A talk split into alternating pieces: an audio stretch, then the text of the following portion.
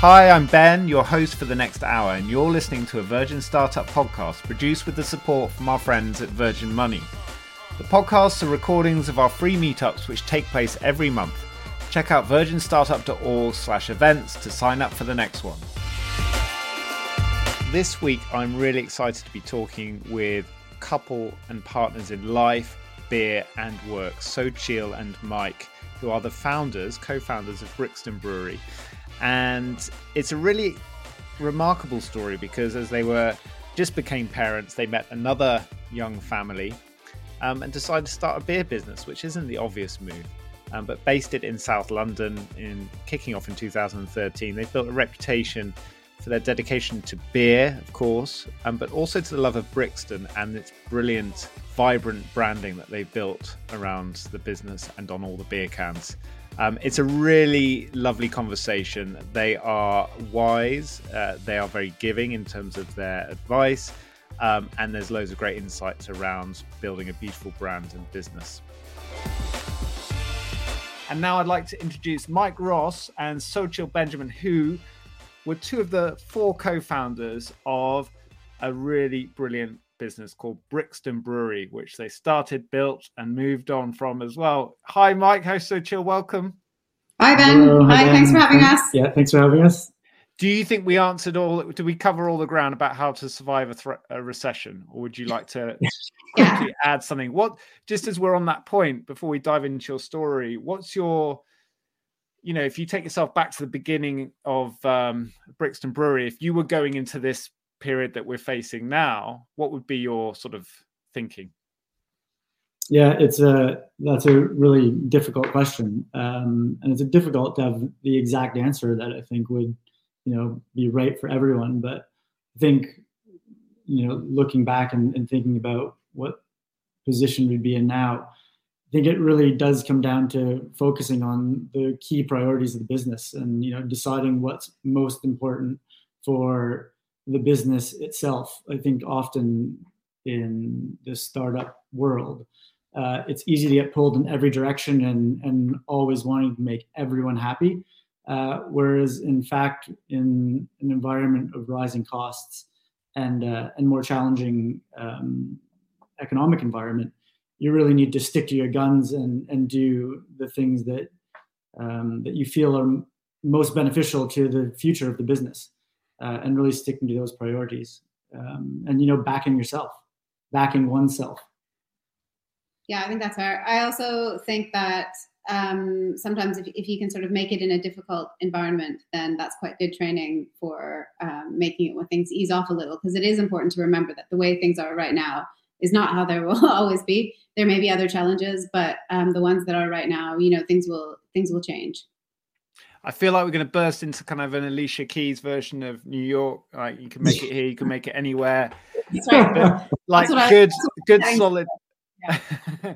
good, solid wisdom up front. So yeah, like, let's. You've got a wonderful story, and um, many people listening in will not have heard of it. So we'd love to share it. But before we do, what's um, maybe you could shine a light on a current favorite startup um, that you each have. Sure. Want go or you want to go? Oh, you go ahead. Um, think so fast while you're going. Think, yeah, think quick. Um, for me, um, my uh, other passion outside of, of beer is cycling, and I um, am a big fan of a company called Scribe, who uh, are currently, well, not currently, they are based in in Northern Ireland, Belfast, and they are making carbon wheels uh, for cyclists, um, and they make some pretty amazing products and they're punching way above their weight in in the market and, and against the competition that they have. And uh, i was lucky enough through brixton brewery to do a, a, collaboration with with scribe earlier in the year where um, we got to design a set of custom wheels and then uh, along with one other um, guy from their team i rode them from um, belfast back to london um, and so I think those guys are doing some amazing things in, in the cycling space. And for a super small team, they're they're really doing uh, some some excellent work uh, to sort of break into a sphere that is you know a really difficult difficult sector to break into. So quite quite proud of them and what they've done. That sounds like a big bucket list tick right there for you. It, it was my friends. My friends say you've managed to um, you managed to coordinate the most niche collaboration ever. Yeah, uh, yeah, which is true. yeah, it's. I mean, it's perfect. It suited me down to the, down to the ground. I'm not sure about everyone else. It was like Taylor it's the only time those that Venn diagram would overlap. Exactly. You managed to find the spot. It overlapped. Xochitl. right. Um, and, and, Virgin Startup Team, let, us drop these links into the chat as we go. So that was remind us again of the brand, Mike. Uh, Scribe Cycling. Scribe Cycling, great. S-C-R-I-B-E, yeah. All right, Scribe Cycling have their shout out. Xochitl, what about you? Oh, see now I'm cheating a little bit, and they don't. They definitely don't need the publicity. But I was very, very interested to see what Patagonia did this past week. Um, if people haven't heard, the, oh, is that is that the book? That's by, the original. Yeah, let my people go surfing by the uh, main man. Oh, well, how about that? Um, yeah, so I don't know if people heard what they did, but essentially, I'm probably going to get the sort of business details of it wrong. But they basically turned over their business um, to their employees, not entirely because I think they retained the um, the bulk of the voting shares on their board, so they'll still have that kind of control. And they've made their main shareholder of the planet, so everything that they do is going to be um, all of their resources going back into help, helping environmental issues. And I mean, I know it, it definitely doesn't count as a startup, but I just think it's such an interesting model for businesses to look at and follow and to aspire to do things in a better way as much as we can where the opportunities are there and to really follow through on those beliefs. So i was really I, am so i'm so pleased you said that. And of course you're not they're not a startup but for 40 49 years i think they've been leading the way and kind of like continually innovating and sticking to those first principles. And the, one of the things that i love about the patagonia story is that um you know he, he they set out building they were doing um they were climbers weren't they in patagonia? And they were they were making mm-hmm the reason they started making these clips, different kind of clips for the rock faces, was because they didn't want to bash these bolts into the rock face and damage nature. They were like, "Come on, we're here to enjoy and embrace." And and that that kind of first principle of like what our first product was going to be, like has stayed throughout because it's like, how do we have a great life and adventure and take care of each other, but not damage it, this world that we we belong to and they've done it. And now there's three billion dollars in the pot for climate action, um, which proves that you can be an activist and a successful business. Great shout out. Um, so, moving on from one great brand to another, Brixton Brewery. Take us back to 2013 and um, how this idea surfaced, presumably in a pub. Uh, bar. Uh, it, was, it was actually 2010. Um, was it? Okay. yeah, it took a little while to, to get going, but actually, um, what happened was we were we had a newborn baby. She was probably about six weeks old, um, and we were kind of wandering around as new parents do, like wondering what you do with this new life, you know, on a on a Sunday. Um, and we live in we live in Brixton still, and we lived in Brixton at the time. And there were not all that many places to eat in Brixton, which at the time, which is mind blowing now because like you can't move for new places. Um, but yeah, there weren't a lot of places where you could go for sort of a good burger or a good um, meal. But we we went to one that was quite well known at the time, um, called the Hive, the Hive Bar, and we went and we're the only people in there except for another couple who was in there, and they also had a newborn baby. So obviously we got to talking to them, and then um, the coincidences sort of piled one on top of the other. And it turned out that they actually lived on the same street as us, right across the street from us.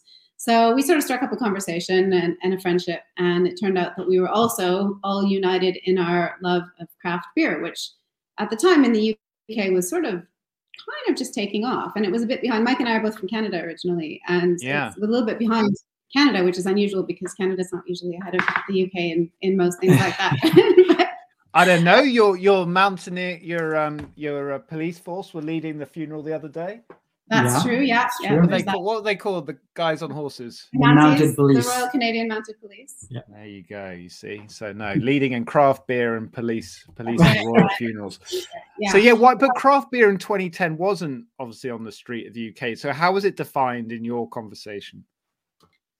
Uh, I think you have to take that one because you probably yeah. I think I think the uh, the funny it, it wasn't. It was more that I think both both Jez and I uh, we just got to talking about beer in general, and I think both of us had this um, interest in being involved in the beer world somehow. Um, I'd always wanted to open a brew pub when I was back in Canada, you know, after university, um, and he had harbored this, you know, desire to open a brewery. So we we got to talking about the whole manufacturing bit of it and how things were coming to the UK and people were doing this and the likes of the Kernel Brewery, um, who are kind of considered to be, um, you know, forefathers, maybe not the right word, but the pioneers in, in the UK for the modern craft beer movement. Um, and so, you know, we would go and visit their site on Maltby Street and, you know, experiment with, with the beers that they were, were tasting. Um, and it just felt like, you know, we had this uh, common interest and something had to be done about it, really. I think we we also felt like Brixton was just such a special place and such a kind of dynamic and lively place that it would basically be the perfect place to have a brewery as well and to sort of base a base a brewery around. So there was that that was a factor as well. And and tell me, reflect for a moment on those motivations in those early days. Obviously, Mike, you've just talked about your sort of your, your interest in the craft brewery movement and where it could go. Did did um, business ideas come into this? Career thoughts? Because with with two newborns two two mm-hmm. couples it's not the obvious time to start thinking about jumping ship from whatever career you're in into a startup. No and that is very true. And it wasn't actually that quick our, our jumping into the startup. As Xochitl said that that discussion was in 2010 uh, we didn't actually open the brewery until 2013 so there was a lot of background discussion, um, you know, working toward that moment of opening. And I think, you know, when when we started, well, before we started, the big question was how how are we going to brew? Because actually, for certainly for for Jez and and myself, we weren't willing to quit our jobs to make the leap of faith. Xochitl um, having just had our daughter, hadn't yet gone back to work, and was like, "Well, I'll I can be your I can be your brewer. Let's let's go on a course, and I'm sure it'll be no problem. I know how to cook." Um, and uh, and then we quickly realized that actually brewing on an industrial scale was different to brewing in your kitchen. Was that the um, baby brain Xochitl like still working or not working back then? Because the idea of like, oh yeah, I can I can brew something, or is that part of who you honest, who you are as a person? this has become like a little bit of a story that's got twisted over the years. totally accurate. I mean, I did because think him.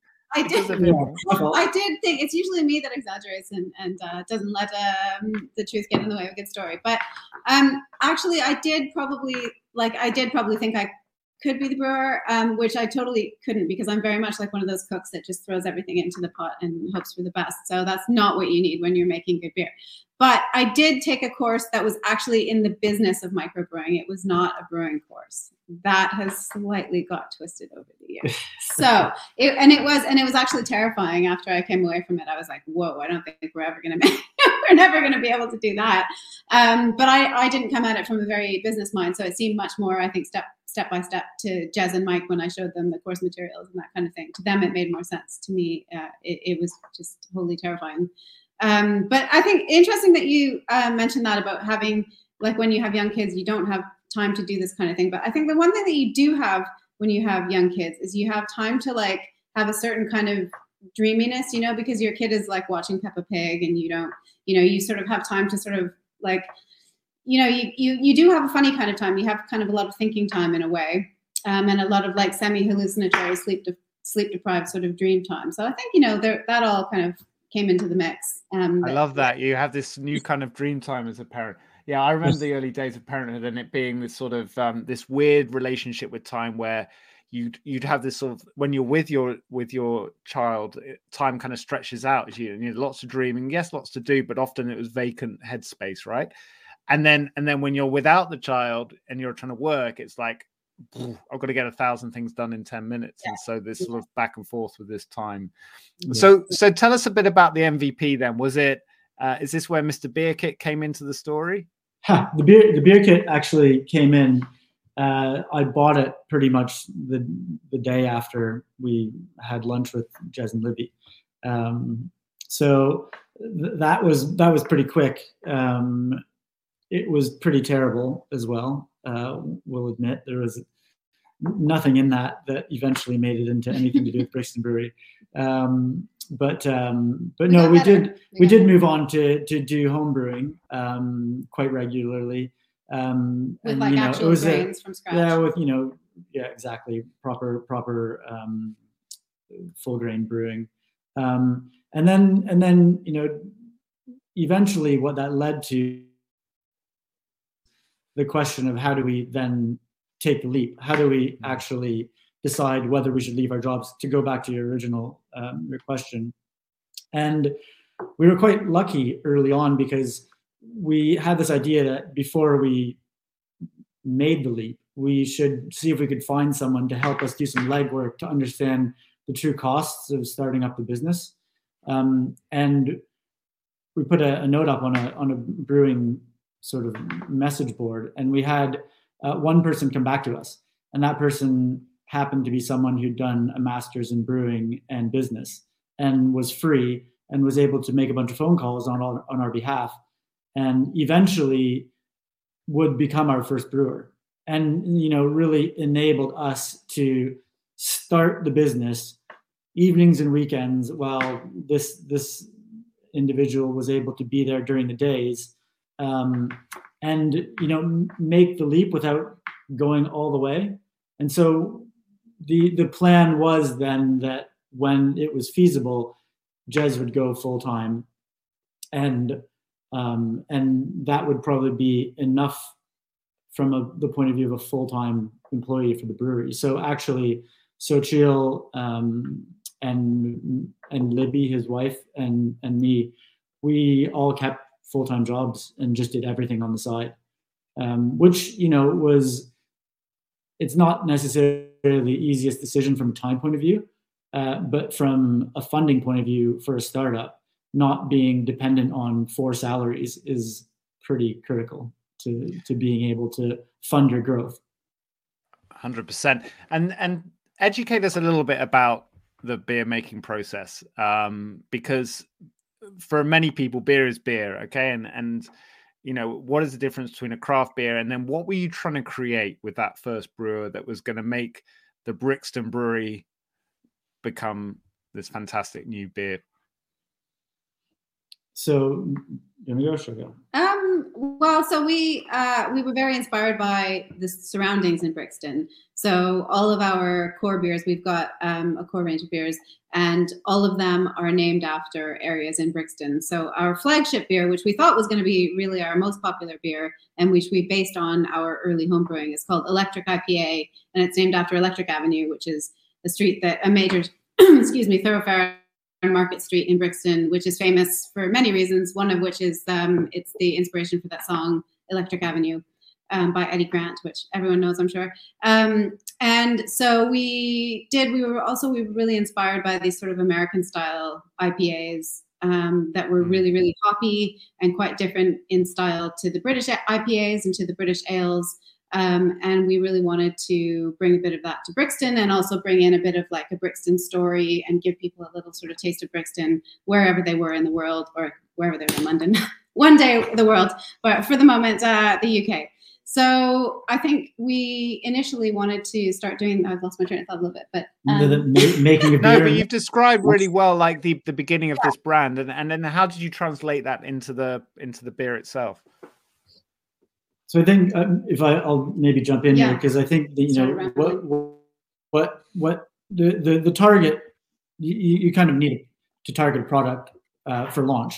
And what Xochitl mentioned about electric IPA was the one that we were you know playing with at home and and you know we were keen to make that the, the flagship. But it was actually quite important for us to have a bit of diversification when we started. So we actually launched with three different beers. And the thinking about it was one we wanted to be I, I do struggle a little bit with the term craft but we wanted to be craft brewers. Um, but also we wanted beers that were accessible to almost everyone if possible um, whether you're into craft or not. So we actually had um, launched with a beer called reliance pale ale which as it happens today, is the best-selling beer that we make. It's a, just the 4.2% pale ale um, with a, you know a little bit of that sort of hoppy floral uh, flavor and scent that you get from what people deem to be more of the craft style of beer. And then at the time, we also launched with an amber ale. So we tried to hit you know different spectrum for um, within within the segment, but for different drinkers and what different people might be interested in, so that there was an opportunity to touch more people out, out, in, out in the street. So um, that was the starting point. And I think to you know to your you can stop me if I'm rambling here, Ben, but um, to your question about the process of making beer, I think you know what people probably hear about beer is it's it's simple. It's four ingredients, and you know you mix them together. You do some boiling, and then some yeast eats some sugar, and boom, you've got this amazing beer. And what what we learned during home brewing was that it's important to be accurate with measurements and temperature and timing what we learned when that was moved to an industrial scale, and I say industrial, but we're still only talking about a thousand liters at a time, nothing massive, is that any number of things can go wrong, and that actually brewing is coined brewing, but actually probably 80% of the time that a brewer spends is cleaning. And you know, there it's it's a really really uh, meticulous job when it comes down to cleaning because any little contaminant can ruin an entire batch. Um, so you know it's the things you learn along the way um, that you you don't really expect to be that focused on um, when you set up. And so the cleaning quite... process is because this is fascinating. Like what what does that look like? Uh, it looks like well well in in the early days it looked like a lot of hoses everywhere spraying water and chemicals and people climbing into vessels and scrubbing them down with brushes uh, it's it's pretty it's pretty intense um, and and and but but also incredibly important uh, because as I said you know one one little bit of bacteria inside a, a thousand thousand liter um, piece of stainless steel can destroy everything. And and the, and the thing about um, the fast moving consumer goods space is that a bad batch of beer going into the market, you know, you you might that might blow your one chance with a yeah, number of people yeah. who have just tried your product for the first time and yeah. don't like the taste of this, and and that's it. So you know, being being um, meticulous about cleaning this. It sounds boring, but that you know that was a lot of the brewing in the beginning. And so actually, first batch of electric. Go ahead, Xochitl. Uh, the first batch of electric IPA that we brewed, what I mentioned earlier, that went disastrously wrong, not because we hadn't cleaned enough, but because the uh, in calculating the quantities for scaling up um, didn't didn't quite go to plan, and it ended up um, something like three times over the alcohol that it was meant to be and basically exploding all over the brewery. So yeah. we had our oh, share wow. of we had our share of sort of kitchen catastrophes or brewery catastrophes. Yeah. But you know, they yeah. all they all fit into the story later. So those They're are important. Part of the story. And and this is true for I remember talking to the guys behind Oppo ice cream and it took them I think 19 attempts to get their first to get their ice cream and and you know they're exploding ice cream everywhere so which is just as bad i'm sure um so i was thinking reflecting on that cleaning really should should be called um brixton cleaners right but i guess it was that's right that's right yeah. Okay, yeah. maybe someone already had the ip for that in brixton but on the point of on the on the point of brixton and i'm fascinated by how the craft beer industry but fmcg brands in general do such a the ones that really you know we we build strong relationships to are great storytellers. So I was at the Doom Bar shop in Cornwall this summer, which now only does the cask beers because they've grown so much and they're that all the um all the bottled and canned stuff is done in partnership in with a big brewery in Bedfordshire and, and of course we know the the story of uh, of Brewdog as well. But um why did you want to put Brixton on the map for great beer? What was the driving force there? You know, Canadians coming into this into this little London village. Why did that matter? Or did you just see it as a kind of business opportunity? I think we saw it as a sort of irresistible energy that people would really love and really embrace. Um, and I see um, that we, ha- I don't know if maybe it's not fair for me to single out someone in the comments, but we've got Louisa from the Brixton Wine Club here, which is another fantastic Brixton based startup. So Brixton is, um, it's a great place to do. That's like uh, your cousin cousin startup, isn't it? The Brixton yeah. Wine Club.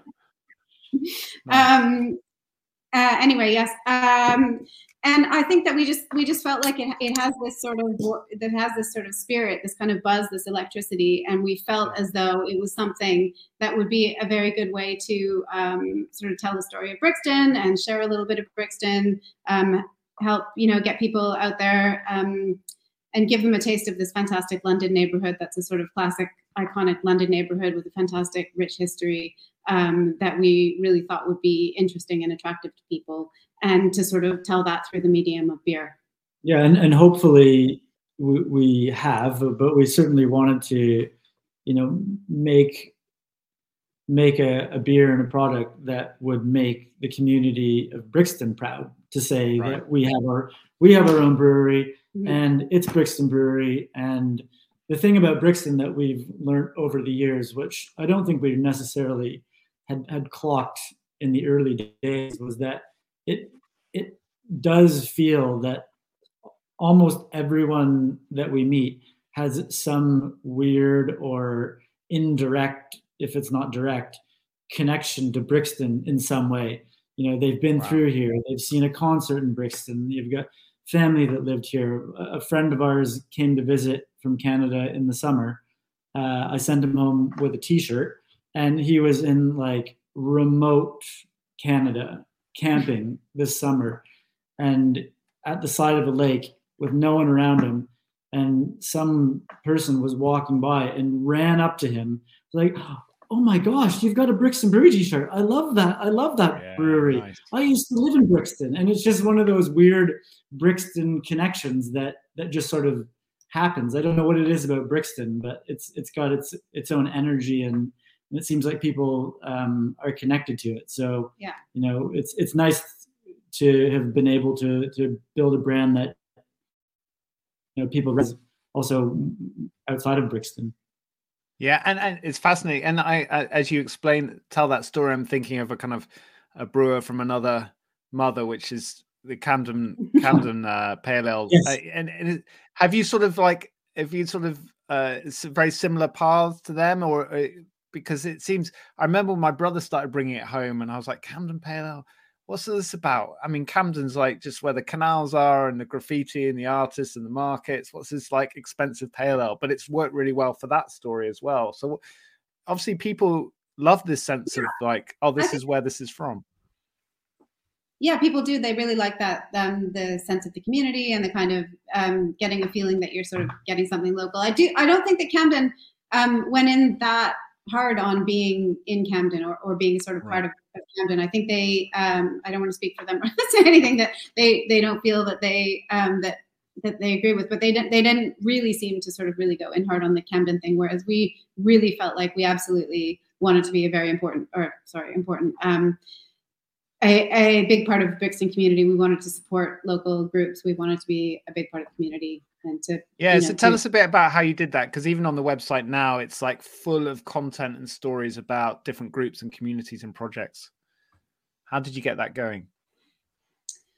Well, uh, we started in a railway arch, really in the heart of Brixton, in a sort of like the sort of industrial heart of Brixton, because there's the, the sort of market district of Brixton, um, which has all the food halls and the restaurants and that kind of thing. But then there are the railway arches along. Um, there are also sort of less well-traveled bits of Brixton. That's where we started. Um, and that's where our uh, tap room is today. And we also have a small um, demonstration brew where we do limited edition brews and sort of smaller brews, and, and people can go on tours and that kind of thing there. Um, and so we were physically in the heart of Brixton, which really helped. We did um, Jez and and uh, there's some good pictures of Jez and Mike from the early days um, delivering beer on foot to Brixton Market. So for the first couple of years of our existence, we really delivered almost everything on foot in the market, and then Libby heroically drove drove around with her kids in the back of her car, delivering the things that went a bit further afield. So I think it you know it was a really um, genuine family and community business. Um, we bought things locally. We spoke to people locally. We got to know local community groups. Um, Jez and I joined the local business association to sort of help make Brixton a good place to do business. Um, and we started doing lo- looking for local partnerships and we basically said yes to almost anything that was happening in brixton if we were at all um, able to do it so you know from the smallest school fete to something a little bit bigger if we could do anything with them we absolutely would we really said yes to everything happening in brixton at the beginning and we've kind of continued with that ethos as well we try really hard although we are also trying to um, translate the sort of Brixton feeling for people further afield um, who we think also might enjoy being a part of it. We do still keep a really strong focus on supporting Brixton community groups and being a really good local business and local employer.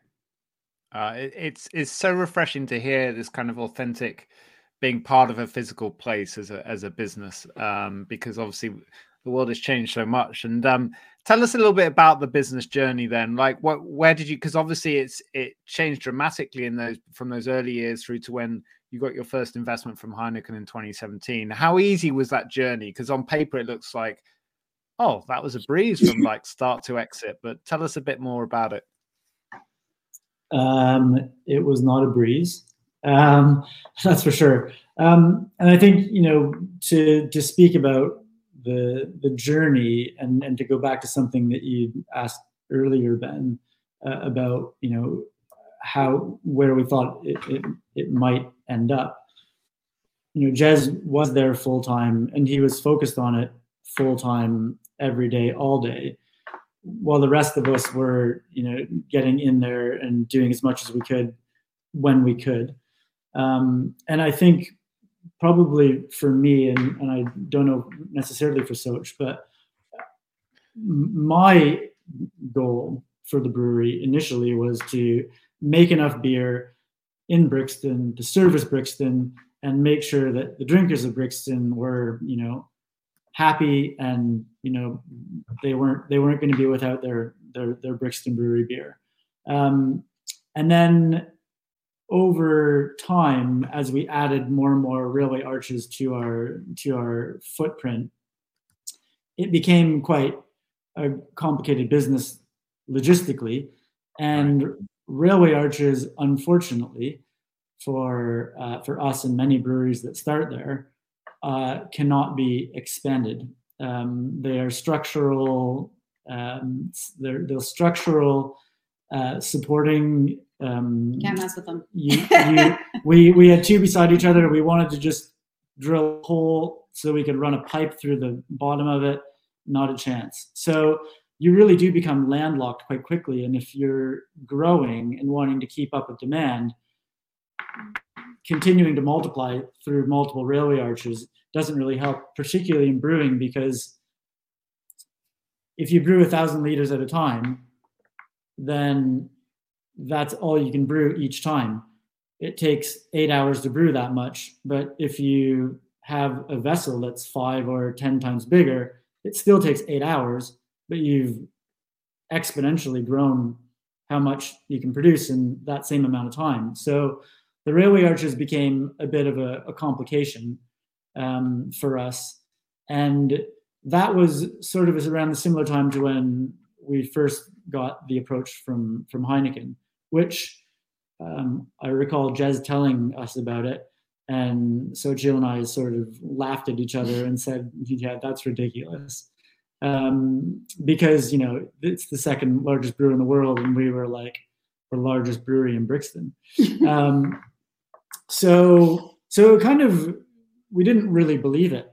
Um, and we didn't really know what to think about it. But over the course of the, the courtship and, and the discussions, which lasted over a year, I think we all came to the realization that there was an opportunity to be had to be able to grow out of the space that we were not so much stuck in, but locked into to a degree, um, and make the leap to something much bigger. And keep our footprint in Brixton. And I think for for all of us as founders, that was really important. It was to not make the the step from the small railway arch to a big brewery in Croydon or no a, offense, Croydon. With no offense, Croydon, but you're not Brixton. Still, still South London though. Yeah, and and those were the options that we had looked at mm. for for for growth because of affordability. And I think what with with the investment from Heineken, it enabled us to keep our footprint in Brixton, to grow, to get the story of Brixton Brewery out further beyond just the one to two mile radius we'd managed to to conquer um, under the railway arches. So you know that that was kind of the journey. It was a realization that we could do more, and that with the investment from Heineken, we could do it on our own terms in our own geographic home, which was which was really really important to all of us. Also, and this was your social. Go ahead. Professional. Sorry. I think also having that professional back, that backing of a brewer that really knows what it's doing was was really helpful as well. Because you know when you're a startup, you're kind of you know every you're winging absolutely everything, and then to have someone come in and say, "Oh yeah, we know exactly what you need for you know to do this, to make that bigger, to you know to like analyze the quality of that sort of thing was like was fantastic. It was amazing. It was like you know suddenly having this sort of university course open to you that you didn't have before when mm-hmm. you had to learn everything yourself. So um, I think on the on the one hand, it was you know craft beer really does sort of prize the independent spirit. Um, but on the other hand, the opportunity was was you know massive for us, and yeah, we were really happy to be able to. And were there were there conversations around the kitchen table then about concern around diluting excuse the pun, like the, the the the core value of the business, which you've explained a little bit around, like oh, we get to take Brixton potentially to the world or beyond Brixton. Um, you know, I'm thinking as you tell that story of when Coke invested in Innocent Smoothies and it created this big, at least on the you know in the media backlash. Well, how can you take money from this global corporation when your brand is all about being innocent? Um, and obviously yeah. it's not quite not quite that level, right? But still, Heineken ain't no craft brewery. This is a global corporation. so were there some ethical tensions there, or, or like how did you fit? Was it really just like there are so many positives, we have to go for it? No, I, there weren't a lot of ethical questions. Um, although there is always that sort of risk that those things will come out that you don't have a lot of control over. Right. Um, but I think that it was such a you know it was such a big opportunity for us um, and i do think that we felt as though we could really maintain our ethos um, and heineken really wanted us to they've been very supportive in in keeping sort of hands off um, and really sort of stepping in when we need them or giving us access to markets and, and logistical help that we might not have otherwise had access to. But they have really wanted us to get on and do what we, you know, why they took notice of us in the first place. So they've been a good partner in that way. But yeah, I mean, we were nervous. I don't think, yeah, we were, we were definitely nervous. Um, but I don't think we, we were so small at the time you know even when we actually did come out with the news like it made a bit of a ripple but it wasn't it wasn't huge news in the brewing even in the brewing world. It's um, just exciting to hear that a big brand would take interest in a small in a startup like this which doesn't you think I mean, oh it, it doesn't happen until you get to a certain size so that's great.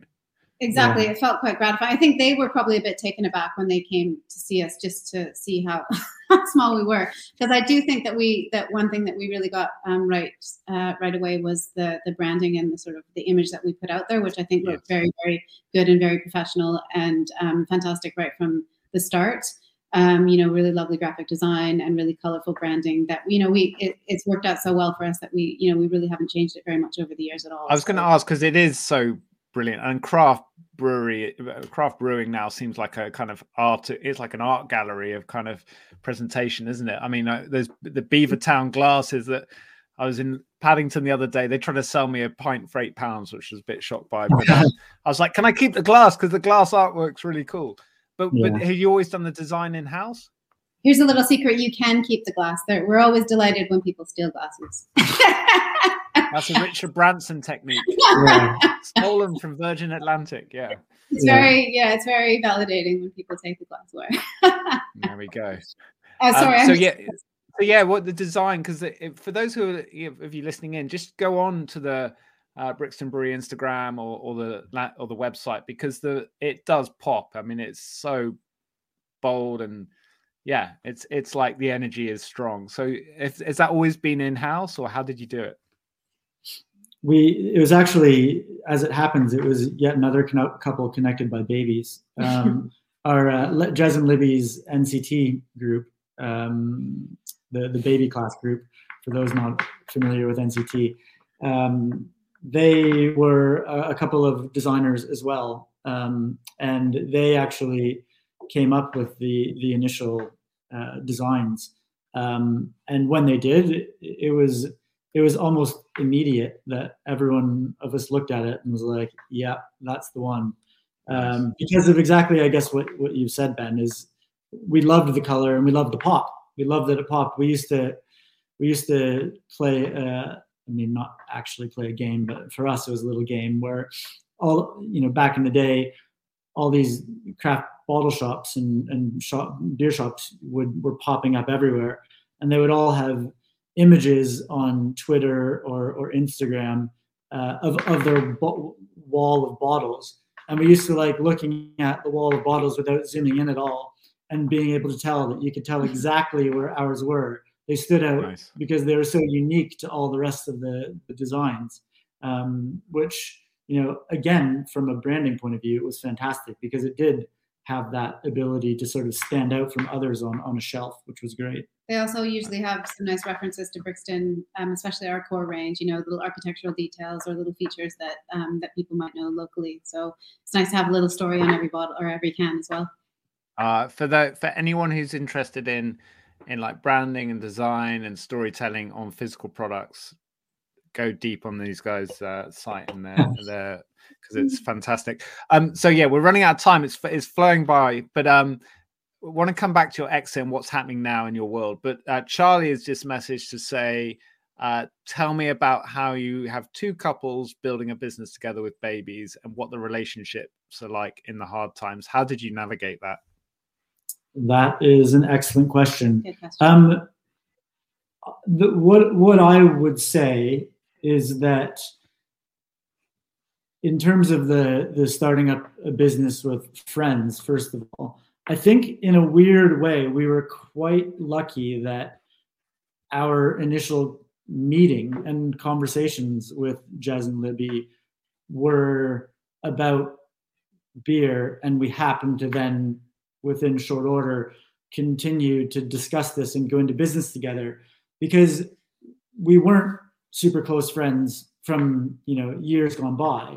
And i think that actually made the business relationship a bit easier because we weren't kind of walking on eggshells as much to protect a long lasting friendship. It was a bit easier for us to be blunt and direct with each other in that regard. Um, so you know that's fluke more than anything but that's my feeling on the the, the sort of couples and friendship. As far as working with one's partner, um, there's nowhere to hide. There, there's say. nowhere to hide. Yeah, all your flaws are out there. You know, you got to be someone different at work if you're not if you're not with your partner. But but when you're stuck with your partner, you know. yeah, the the advantage. So did you establish? Did you establish the rules early on? I work with a couple, and it's brilliant. But um, did you establish rules early on where you're like, right, the conversation about work ends at this point? Um, no, it starts here. In fact, in fact, we I was just about to make a cheesy joke saying the benefit is that you can plan dinner from the office, but the disadvantage is that over dinner you're just talking about work. Um, no, we do sometimes. Because we we, we do we do back down from it, and we, we do try to limit and, and, cut each other off from it. But we do quite separate things at the brewery. I well. think exactly, and that's what yeah. I was just about to say is that I think it's easier when your skill sets are very different and you can sort of yes. live in silos and you're and you know going back to Venn diagrams, there's there's less overlap, um, and therefore a lot more trust in each other's expertise. And actually, it was similar with um, with not us versus, but us and and Jez and Libby. All four of us have very different skill sets and backgrounds. So actually, there aren't there weren't that many um, areas where we had like conflicting overlap and views and expertise. So it actually worked out quite well in that regard. Yeah. And did you always have someone who was made the final decision, so you didn't get into this committee mode of going around in circles. We yeah, mostly, we yeah. did usually, yeah. yeah. I mean, it's basically Jez. We've kind of always been willing, not willing, but we've always had Jez be the final call on mm-hmm. everything. He was the one that was there full time yeah. from the get go, or at least from the point someone was there full time, um, and therefore we've always felt comfortable with giving our opinion. But if there's a decision to be made, ultimately it's it's his.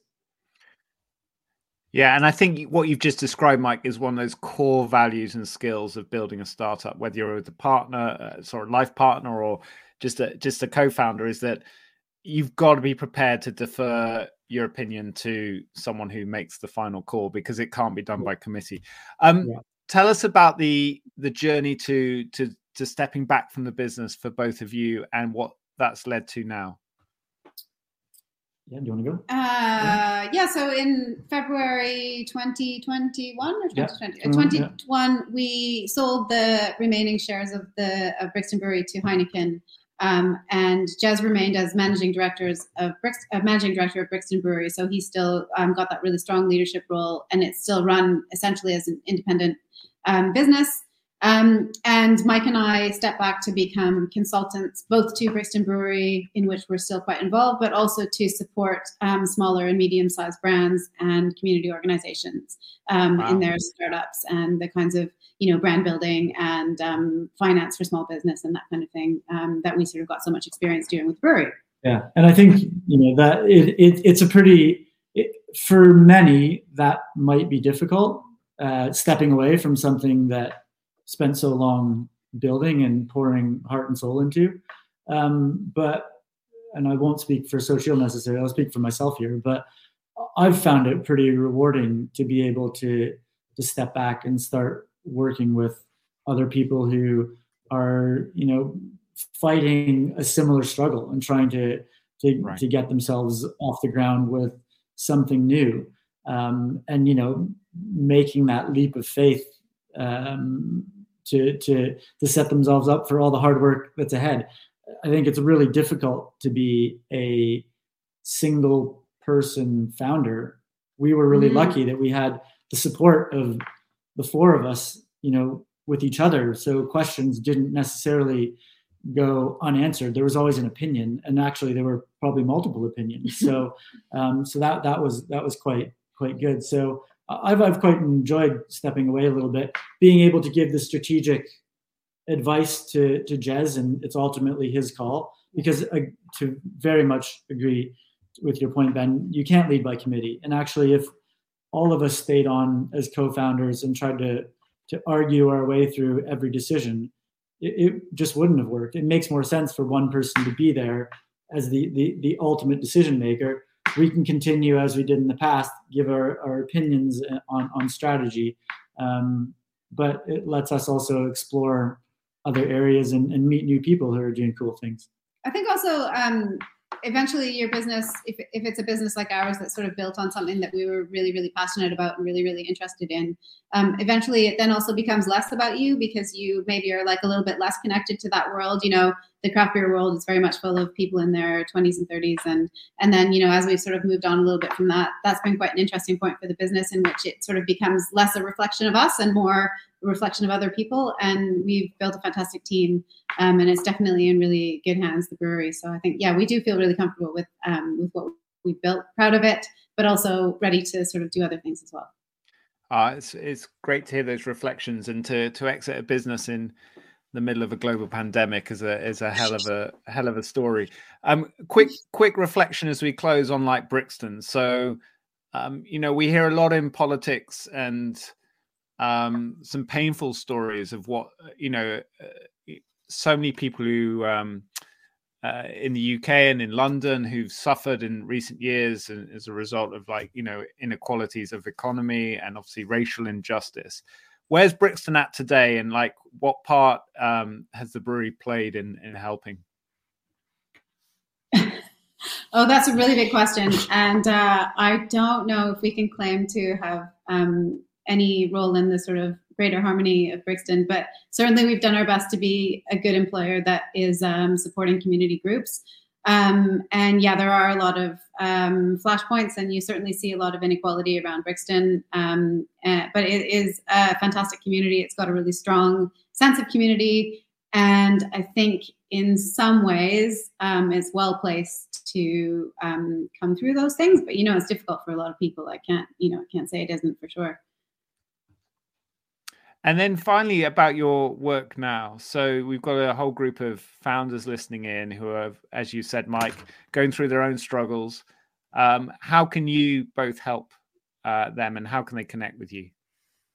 Uh, yeah, I mean, you know, one thing that um, I've been doing in in my time away from Brewery is working as one of the business advisors for Virgin Startup, which has been uh, quite fun and, and, and interesting meeting the, the various um, people involved in, in their own adventures. But Xochitl and I also run a consulting company to help with um, the help with some of the challenges that that people are facing when they're starting up their businesses. So yeah, if, if anyone is interested in, in speaking with us about that, um, you can find us on on LinkedIn and and there are no other Xochitl Benjamins. There, there's there is only, only one only Xochitl one. Benjamin. Uh, there are a few Mike Rosses. So, there yeah. are a few Mike Rosses out there. There. Xochitl's LinkedIn is authentic. Yeah. No, no blue tick needed. Um, yeah. It's been so good speaking to you both. I'm really excited to to get my hands on some bricks and beers, even though I'm nowhere near it. Um, but I know a lot of people who are, so I'll be asking them about it. Thank you for giving us your time, and thank you for being a business advisor to the community. Um, and and just finally, um, if anyone's thinking about starting a business right now, tonight, they're listening in. Um, they look out out the window and they see the economic landscape and the the, the rolling news. Um, what would you say to them without obviously any context of their life and their idea, but um, what would you say as a word of advice in terms of thinking about is this the right time to give it a go? Uh, that is a tricky one, but I would say that perseverance and hard work do eventually pay off. Um, and it, you know, it may not be immediate, but um, you know, as I said earlier, you know, set your priorities and, and stick to them. Believe in believe in yourself. A lot of a lot of amazing businesses are started in the hardest of economic times. Um, and you know, here we are potentially entering one of those times. So maybe what better time than to start now to do something that that's you know that, that that's your own and what you believe in. Yeah, I mean, I think it depends on on um, what you have to lose. um, it's maybe more nerve wracking if you know if you have a lot to lose. But if you um, if you can start small, I'm a big fan of of starting small. Actually, the brewery sort of went in a bit bigger than I probably had the vision for initially, um, and a little bit more, you know, slicker and more professional looking than I probably could have come up with on my own. Um, so I think that you know you can start things small. You can test the waters. You can see how things are how things are going and take it from there. Uh, it's uh, you know when you hear this advice from people who just run a blog, you kind of take it with a pinch of salt. But when people have built a brewery from scratch in the last decade with with their partners, whilst having children and their friends, then you take their advice seriously. So, Mike and Xochitl, thank you so much uh, for your time tonight.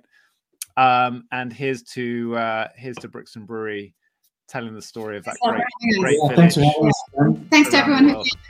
Yeah, yeah. Thank you, everyone. Thanks, guys. Good night. Cheers. Bye. Bye. Bye. Thank you so much for listening to the podcast. If you found it useful, please share it with other founders and rate and review it online. For tickets to our next meetup, head to virginstartup.org. I look forward to seeing you there.